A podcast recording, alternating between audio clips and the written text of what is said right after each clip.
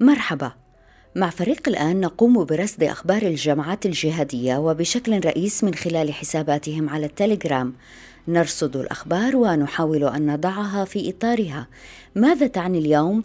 كيف ترتبط؟ بما كان أمس؟ وكيف ستؤثر في أحداث الغد؟ أنا نهاد الجريري أهلا بكم. مرصد الجهادية بودكاست على راديو الآن. أهلا بكم إلى حلقة هذا الأسبوع من مرصد الجهادية. نغطي فيها الفترة من 11 إلى 17 أكتوبر 2020 في العناوين هيئة تحرير الشام تقول إن حراس الدين شكلوا خلايا للعمل الأمني السري بعد هزيمة عرب سعيد. جدل ما بعد المقدسي. هل أجبر حقا على اعتزال الكتابة؟ هيئة تحرير الشام تقترب أكثر من تشكيل المجلس العسكري مع الجبهة الوطنية للتحرير برعاية تركية أنباء عن انقلاب داخل جماعة حركة أحرار الشام إحدى أكبر مكونات الجبهة. فيما يحتفي أنصار القاعدة بصفقة تبادل السجناء والرهائن إرهابيو جماعة إياد غالي يحاصرون قرية في مالي أربعة أطفال يموتون جوعا. وفي هذا الأسبوع ما الجديد في الأنباء التي تحدثت عن اعتقال باطرفي في المهرة شرق اليمن. سنتحدث إلى الأستاذ سعيد بكران الصحفي اليمني متحدثا من عدن. كما سنتحدث إلى ريمان الهمداني الباحث في اليمن Policy Center متحدثا من لندن. وبإمكانكم الرجوع إلى أخبار الآن dot net للاطلاع على نص هذه الحلقة وعلى أخبار أخرى لم يتسع لنا الوقت كي نوردها في هذه النسخة. مرصد الجهادية بودكاست على راديو الآن. لن يبقي الجولاني على أي فرد من حراس الظواهر. هيئة تحرير الشام اعتقلت أبا عبد الله الدرعاوي أحد شرعيي الحراس والتحالف اغتال أبا ذر المصري بصاروخ من طائرة مسيرة قرب عرب سعيد التي كانت معقلا مهما للحراس غرب إدلب. أبو ذر المصري كان قاضيا في الحراس يشرف على معهد للتعليم قبل أن يفصل من التنظيم مع آخرين في الخلاف الشهير مع قيادة التنظيم في المشاركة في معارك حما إلى جانب الجيش الحر المدعوم من تركيا. وكان من أهم المفصولين وقتها أبو يحيى الجزائري المعتقل حاليا لدى الهيئة وأبو عمر التونسي الذي قتل مع آخرين في غارة للتحالف شنها في يوليو 2019 على تجمع المخالفين أولى. وأبو ذر هو الأخير في سلسلة اغتيالات بطائرات مسيرة طالت معارضي الجولاني. كان آخرهم سفينة وسياف التونسيان في سبتمبر الماضي.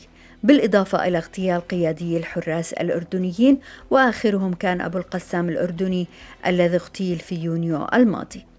الحسابات المعارضة للهيئة وكذلك الموالية للقاعدة صرحت باتهام هيئة تحرير الشام في التواطؤ مع التحالف باستهداف المعارضين. حساب مزمجر الثورة السورية قال إن أحد أمنيي الهيئة واسمه مروان عمر أبو عمر الفلسطيني كلف بترصد أبي ذر المصري منذ عام تقريبا. في المقابل أنصار هيئة تحرير الشام أثاروا مسألة أن بعض المستهدفين بالاغتيال وحتى الاعتقال فصلوا أصلا من تنظيم الحراس. وبالتالي فهل هناك علاقة بين فصلهم واستهداف التحالف لهم؟ كما سأل حساب الشمال الحر الموالي للجولاني. وهذا استدعى سلسلة من المنشورات تحت هاشتاغ تقاطع المصالح مع التحالف. أحد الحسابات الموالية للقاعدة علق أن الذي حصل بين قيادة الحراس والمفصولين منهم هو خلاف وليس ملاحقة. وفي المحصلة وبافتراض عدم وجود علاقة بين التحالف والهيئة، فما الذي يجبر الهيئة على اعتقال هؤلاء في هذا التوقيت بحجج كاذبة؟ أما أنصار داعش فعلقوا على اغتيال أبي ذر المصري بالعنوان القاعديون المغفلون وقود المعارك الخاسرة وقالوا القاعدة توشك على الزوال والاندثار ومقاتلوها باتوا وقود معارك خاسرة ليس للحق فيها نصيب وقياداتهم الكهنوتية المغيبة ما زال تقويمها متأخرا عشر أعوام على الأقل عما يجري في العالم الواقعي. وبالمناسبة نشرت مؤسسة السحاب الخاصة بقيادة القاعدة المركزية في خراسان بيانا هذا الأسبوع عن التطبيع مع إسرائيل وهو موضوع صار بائتا كما عادته إعلام القاعدة منسلخ عن الواقع. مرصد الجهادية بودكاست على راديو الآن. بعد اعتقال أبي عبد الرحمن المكي شرع الحراس قبل أسبوعين تقريبا نشر أبو محمد السوداني وهو من أركان الحراس رسالة دعا فيها الجولاني إلى الاحتكام إلى الشرع في مسألة الخلاف مع الحراس واعتماد أبي قتادة الفلسطيني محكما. الهيئة لم ترد بعد على الرسالة أو الاحتكام إلى الشرع وقد لن ترد أبداً. السوداني نشر رسالة ثانية هذا الأسبوع قال فيها إنه اطلع على منشور موقع بصفة قيادي في الهيئة تداولته غرف خاصة بالهيئة على التليجرام يشرح مبررات حملة الهيئة ضد الحراس حراس الظواهري. أهم ما في هذا المنشور أنه بعد الاقتتال في عرب سعيد وإخراج الحراس منها اتخذ قرار داخل تنظيم الحراس بالتحول إلى الشكل الامني وتشكيل مجموعات لزعزعة الأمن والاستقرار في المنطقة بارتكاب أعمال مثل الخطف بهدف دفع الدية وتنفيذ اغتيالات في صفوف قيادة الهيئة. وإنه تشكلت لجنة تنفيذية للتواصل بين القيادة والمقاتلين برئاسة أبي عبد الرحمن المكي وعضوية خلاد الجوفي المعتقل أيضا لدى الهيئة. السوداني علق هذه المبررات غير صحيحة وكرر دعوة الهيئة إلى التحاكم للشرع. إذا الأسبوع الماضي أصدرت هيئة تحرير الشام بيان البراءة من المقدسي ردا على فتواه بعدم جواز الانضمام إلى الجهاز الأمني التابع للجولاني على اعتبار أنه عميل للمخابرات التركية. أنصار الهيئة وحتى أنصار القاعدة اعتبروا الفتوى تكفيرا للهيئة ودعوة لتصيد مقاتليها وإن لم يقصد المقدسي التكفير كما أوضحنا في الحلقة السابقة، لكن نذكر ما أثاره أبو محمود الفلسطيني الموالي للهيئة حول ربط المقدسي العمالة بالتكفير شرط وجود أسباب ظاهرة. نقول هذا الكلام طبعا حتى تتضح الأمور لأنه سهل جدا الخطأ في الفهم والنقل عن هذا وذاك. بعد يومين تقريبا من هذا البيان أعلن المقدسي على حسابه التليجرام أنه مضطر لاعتزال الكتابة في القناة لظروف ألمت به. وقبل ذلك مهد أنصاره بقولهم إنه تلقى تهديدا بعدم التعرض للهيئة في إشارة إلى ضغط من السلطات في الأردن حيث يعيش. لكن الحقيقة هي أن خطاب المقدسي لم يتغير. صحيح أنه غير اسم القناة إلى الكلمة الطيبة بدلا من التوحيد أولا وصارت المنشورات المهمة توقع باسم فريق الإشراف إلا أن المقدسي مثلا أعاد نشر الفتوى محل الجدل التي قيل إنها كانت السبب في الضغط عليه لترك الكتابة. والأهم من هذا أنه نشر أكثر من منشور يمجد الجريمة الإرهابية في باريس هذا الأسبوع بل ويبشر بها. حساب الافريقي المهاجر الموالي للهيئة قال عادت حليمة إلى عادتها القديمة المقدسي عاد إلى الهروب والتخفي بعد كل ضربه موجعه يتلقاها. انسحابه أمر منتظر لمن يعرف أساليبه. يوهم قراءه بأنه مجبر على ترك الكتابه من طرف معين ليرفع أسهمه.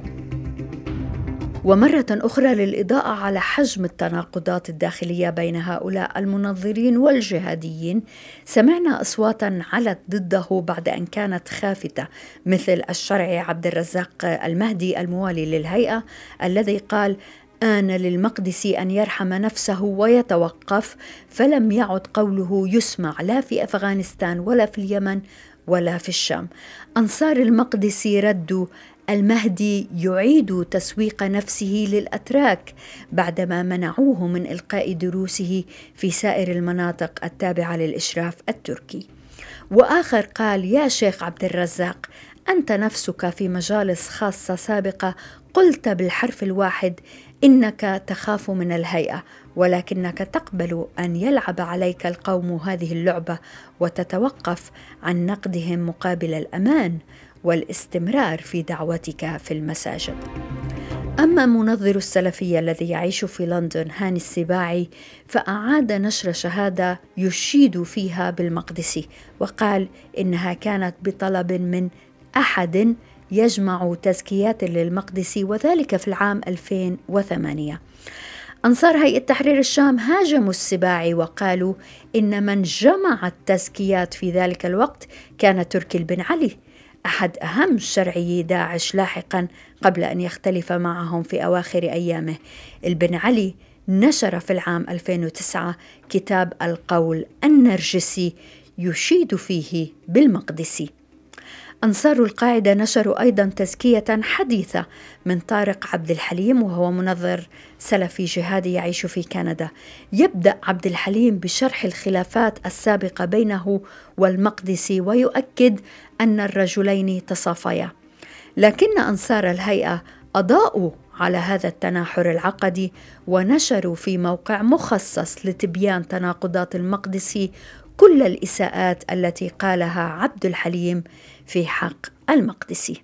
مرصد الجهادية بودكاست على راديو الآن. في هجوم باريس الارهابي أكثر ما لفت في ردود الفعل على هذا العمل هو ما يلي: المقدسي أشاد بمنفذ الجريمة ومن يقف وراءه. كل من داعش والقاعدة أرادا تبني الجريمة داعش يقول إنه هو من بدأ هذا التقليد المريع بتقطيع الرؤوس والقاعدة يقولون إن هذه الجريمة جاءت تلبية لدعوة التنظيم لاستهداف فرنسا. لا تزال لدينا أخبار من الشام ومالي. الإرهابيون يمنعون الطعام عن قرويين في مالي ومرأة تبنت الجولاني في العراق وخطط الجولاني لنزع السلاح في إدلب. لكن أتوقف عند هذه الجريمة في باريس التي تجد جذورها في الهجوم على تشارلي إبدو التي نشرت صورا مسيئة للرسول عليه الصلاة والسلام. هذا الهجوم الذي تبناه فرع القاعدة في اليمن قبل سنوات. وهنا أود أن أتوقف عند الأنباء التي ترددت منذ أسابيع عن أن بطرفي زعيم تنظيم القاعدة في اليمن سلم نفسه أو اعتقل في عملية للجيش اليمني في مهرة شرق اليمن. لا نزال نبحث عن جواب. أرحب بالأستاذ سعيد بكران الصحفي اليمني والخبير في الجماعات الجهادية يحدثنا من عدن. شكرا جزيلا أستاذ لوجودك معنا. أهلا أهلا وسهلا. أستاذ سعيد إذا أخبار عن عملية من هذا النوع لم تتأكد بعد لكن ما الذي نعرفه حتى الآن؟ ما الذي تأكد لديكم؟ آه، اولا آه، بالنسبة للأخبار اللي تحدثت عن آه، مقتل خالد بطرفي في المهرة طبعا حتى الآن يمكن أن نقول أنها ليست دقيقة ولكن ما حدث في المهرة هو ربما يكون حدث كبير بالنسبة للتنظيم هناك معلومات وردت من عدة مصادر عن تواجد خالد باطرفي خلال الفترة الماضية في آه، مناطق آه، معينة من المهرة. خاصة ذكرت مصادر كثيرة وهي مصادر آه، مؤكدة أنه شوهد في منطقة رماة في صحراء ثمود بين منطقة شحن وحضرموت. وهناك يوجد أيضا تواجد لعلي سالم الحريزي الذي يقود معارضة لتواجد قوات التحالف في المهرة. آه، ذكرت المصادر أن باطرفي حضر إلى معسكر الحريزي واجتمع به وربما كان هناك حديث آه، مشترك عن نقل بعض المقاتلين من تنظيم القاعدة إلى آه، مناطق في المهرة من أجل التحضير والإعداد لأعمال عسكرية مناهضة لوجود التحالف العربي في آه، محافظة المهرة التي تشهد آه، نوعا من التدخلات الإقليمية الشديدة والتي ربما أصبح تنظيم القاعدة أحد أدوات هذه التفاعلات الإقليمية الخطرة على الأمن القومي في المنطقة العربية بشكل عام وفي اليمن بشكل خاص. آه، طبعا التنظيم تلقى عدة عدة نكسات وضربات في اليمن في الفترة الأخيرة كانت شديدة الوطأة وخاصة ما حدث في آه، قيفة وفي البيضاء. وبالتالي يبدو أنه يبحث عن موطئ قدم وعن مساحة جغرافية مفتوحة على الشواطئ من أجل أن يستعيد أنفاسه لأنه أصبح محاصر في أماكن داخلية أماكن مغلقة لا يسمح أو لا يمكن عبرها وصول الإمدادات العسكرية أو الأسلحة أو الذخائر أو الأشخاص عبر البحر مثلا أو عبر الشواطئ وبالتالي التركيز على المهرة يكون منطقيا على اعتبار أنه يمكن نقل قدرات التنظيم ما تبقى من قدرات التنظيم إلى هذه المحافظة المفتوحة على المحيط وعلى بحر العرب. طبعا يعني التنظيم ربما تثيره حالة الغموض التي التي التي تخلقها أخبار مقتل قادته ويتعمد عدم الإفصاح أو عدم نفي الخبر ولا تأكيده لأن ذلك يعطي حالة من الغموض حول هذه الشخصيات وهذه الأسماء ربما يستفيد منها التنظيم وليست مضرة بالنسبة له. لكن المعلومات التي وردت من مصادرنا ومن أكثر من جهة تتحدث عن ثلاثة قتلى أحدهم من مدينة الشحر في حضرموت وآخر أيضا حضرمي والثالث يحمل جنسية غير يمنية. آه، هؤلاء الثلاثة القتلى معروفون يعني وأما المعتقلون ليس من بينهم حتى الآن ما يؤكد وجود خالد وطرفي من بين المعتقلين ولكن التواجد الكبير لتنظيم القاعدة في المهرة هو جرس إنذار لكل الأطراف وللتحالف العربي بأن هذه النقطة الضعيفة ربما تتحول إلى ساحة صراع خطيرة على الأمن آه، على الأمن أمن الجزيرة العربية وأمن المملكة العربية السعودية وأمن آه، الإقليم بشكل كامل. وبالتالي وطبعا لهذه المسألة آه، لها لها تبريراتها يعني المهرة محافظة كبيرة المساحة يعني لديها مساحة كبيرة جدا ومساحة مفتوحة ولديها وحدات جوار جغرافي بكل المحافظات ولديها خطوط اتصال بكل المحافظات ولديها حدود بالخليج العربي وبالمملكة العربية السعودية. وبالتالي هذه المساحة الكبيرة تحتاج إلى قوات عسكرية وأمنية محترفة آه ذات قدرات وذات إمكانيات من أجل سد هذا الفراغ وتمتين هذا الموضع الضعيف في معركة مواجهة الإرهاب في اليمن. أستاذ سعيد، اذا ورود أخبار نعم. عن عملية من هذا النوع حتى لو لم يتأكد شيء بعد، برأيك ومن موقعك في اليمن وبحسب مصادرك، ما أثره في أوساط القاعدة مقاتلين وأنصار؟ لا شك انها أنها أخبار آه، آه، يعني آه، خطيرة التأثير شديدة التأثير بمعنى أنها تترك تترك آثار معنوية محبطة لدى أفراد الجماعات هذه لأن هذه الجماعات تعتمد على المركزية القيادية وبالتالي أي حديث عن غياب القائد أو عن استهدافه هي أيضا تعطي يعني اتجاهين في التحليل وفي التأثير على الأفراد. الاتجاه الأول يتعلق بالشكوك التي تثيرها مثل هذه العمليات أو مثل هذه الإعلانات عن استهداف أشخاص معينين وقادة من الدرجة الأولى تثير يعني موجة كبيرة من الشكوك داخل التنظيم نفسه. هل هل فعلا استهدف خالد بطرفي؟ لم يستهدف، كيف تم الوصول إلى هذا الموقع وطبعا من خلال ما شاهدناه في العملية يتضح جليا أن هناك شخصية مهمة كانت كان الأفراد يحاولون حمايتها من قبضة آه، السلطات الأمنية التي كانت تهاجم الموقعين اللذين تم استهدافهما في آه، الغيضه.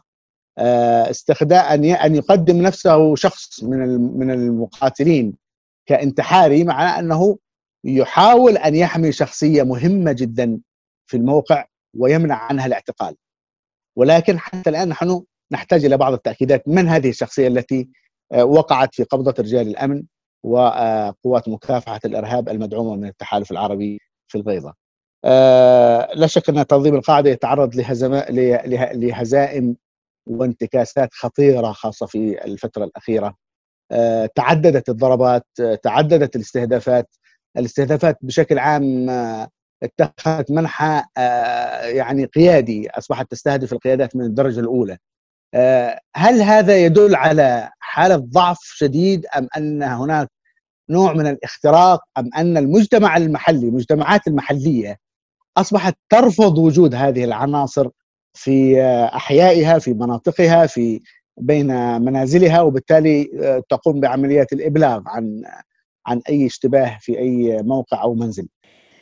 أستاذ سعيد كمان من الأخبار المهتمين فيها في الأسابيع الماضية ما تنقلته حسابات القاعدة آه، رسالة قالت إنها من شرع تنظيم داعش يصف حالة تردي التنظيم خاصة بعد هزيمة قيفة أي أخبار تتوفر لديك حول وضع التنظيم هناك؟ فاليمن مبتلى بالقاعدة وداعش.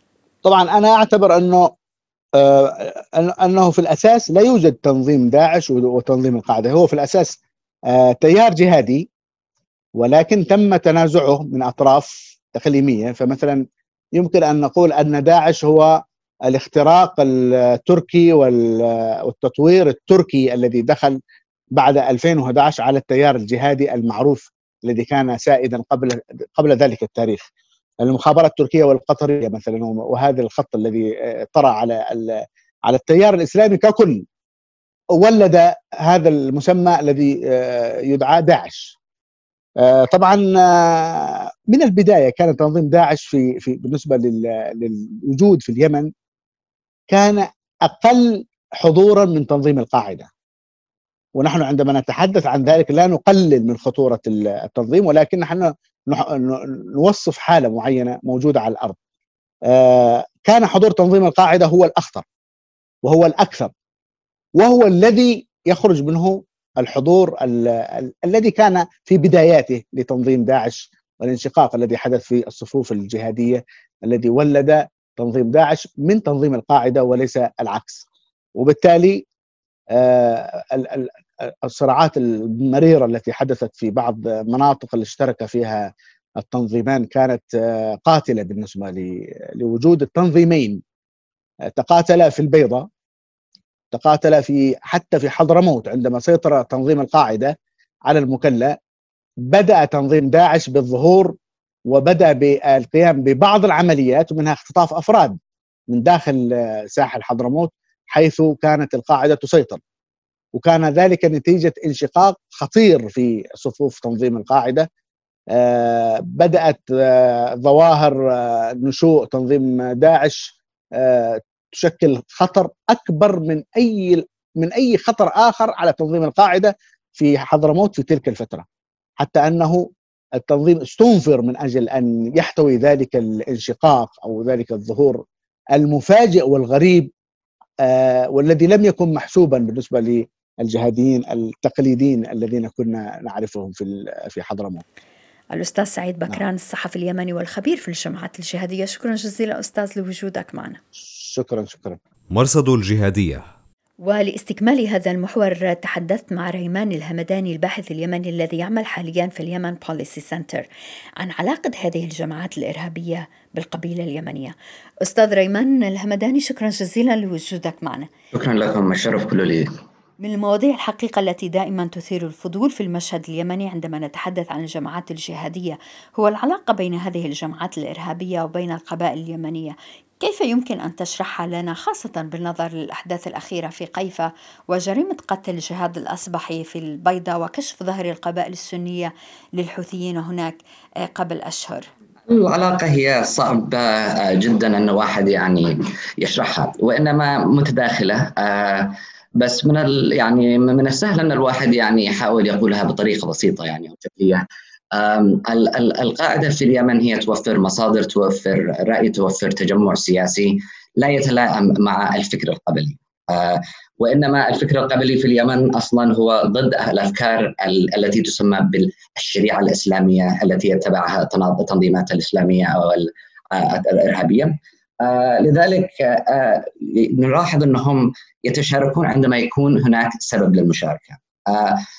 نرى مثلا أحداث شخص يدعى بطارق الذهب آه، قتل في 2013 آه، عبر يد أخوه. كان مسيطر على مدينة ردعم آه، يعني في حدود 2012 2013 ردع هي مدينة مدينة تعتبر يعني أغلبيتها شافعية وفيها قبائل كثيرة. فهو دخل الجامعة العامرية وهو جامع قديم وكان طلبوا أهل القرية أن يخرج لأنه من أهل القاعدة. هو قد كان شارك جامعه جماعة القاعدة.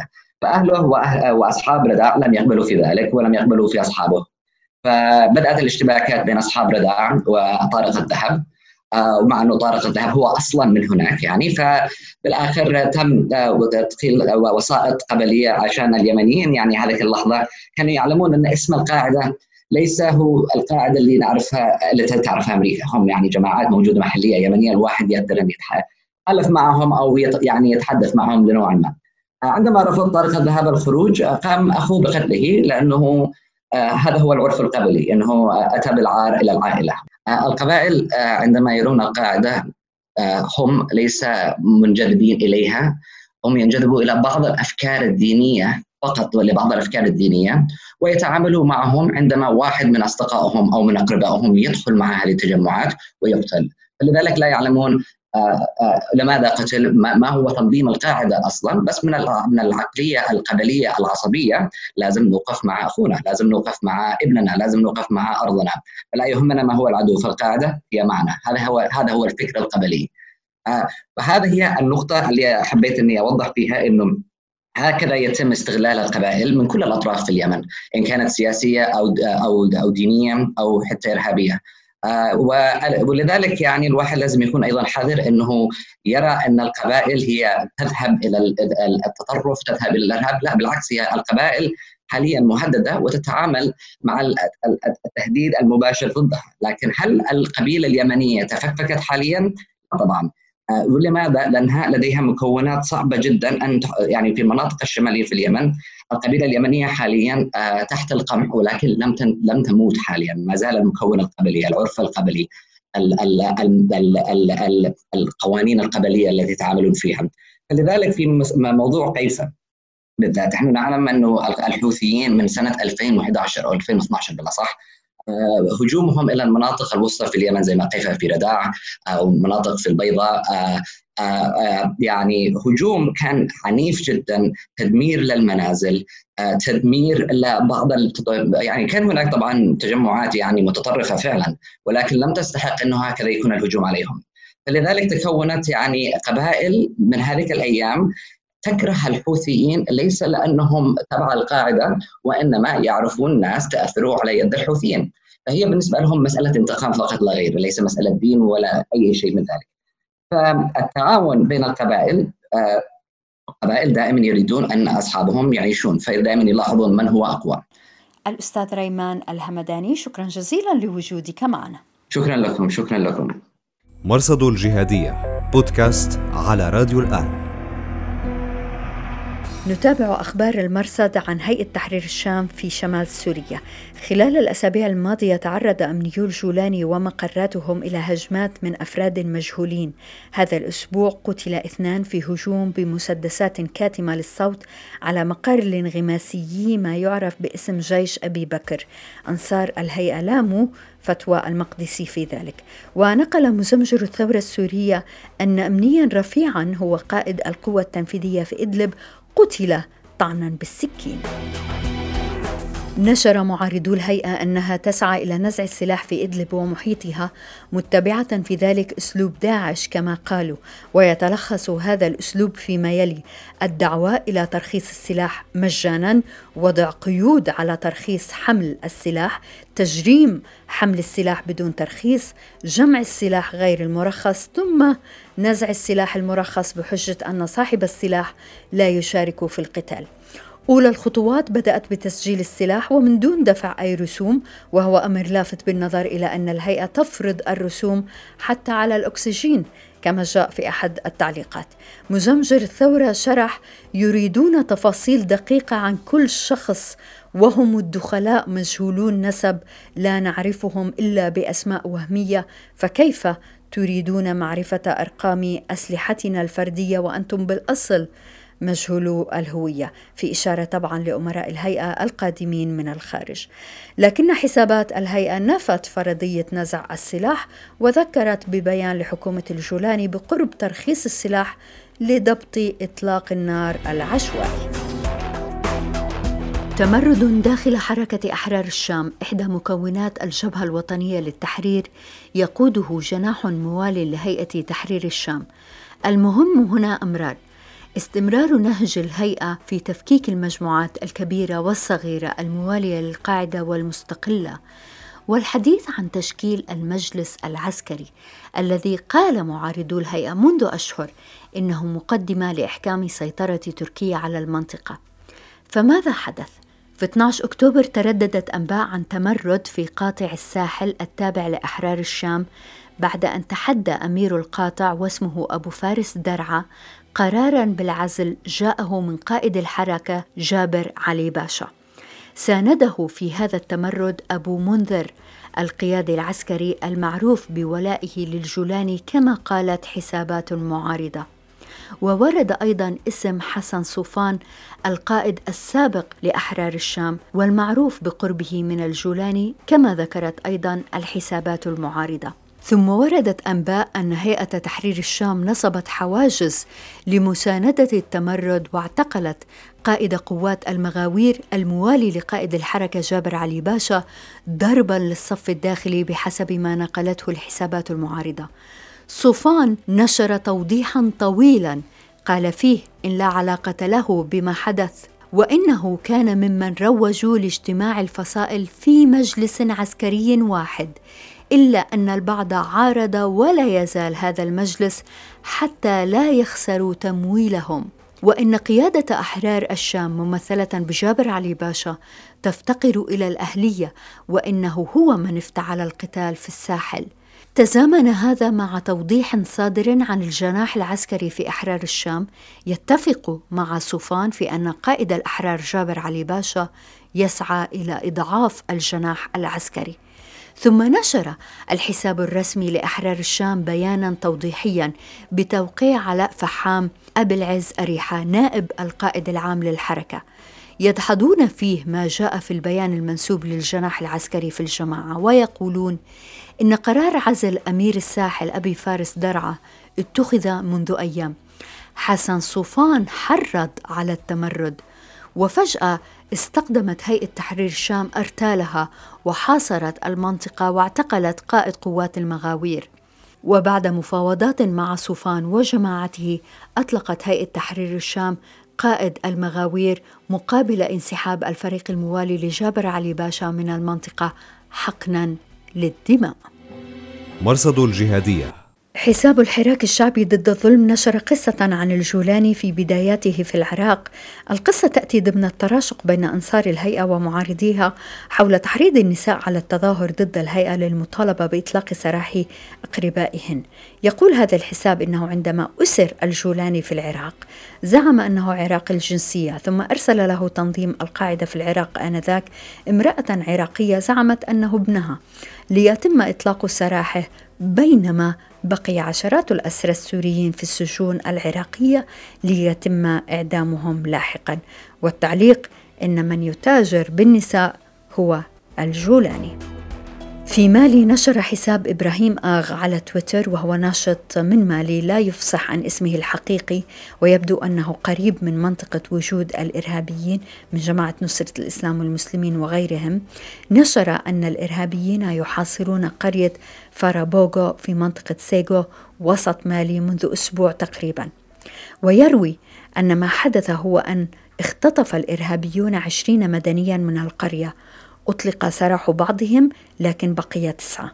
بعد ثلاثة أيام من الخطف سار القرويون على أقدامهم بحثا عن مخطوفيهم التسعة. واجههم الإرهابيون وقتلوا منهم ستة وحاصروا القرية حتى نفد مخزون الطعام وتوفي أربعة أطفال من الجوع.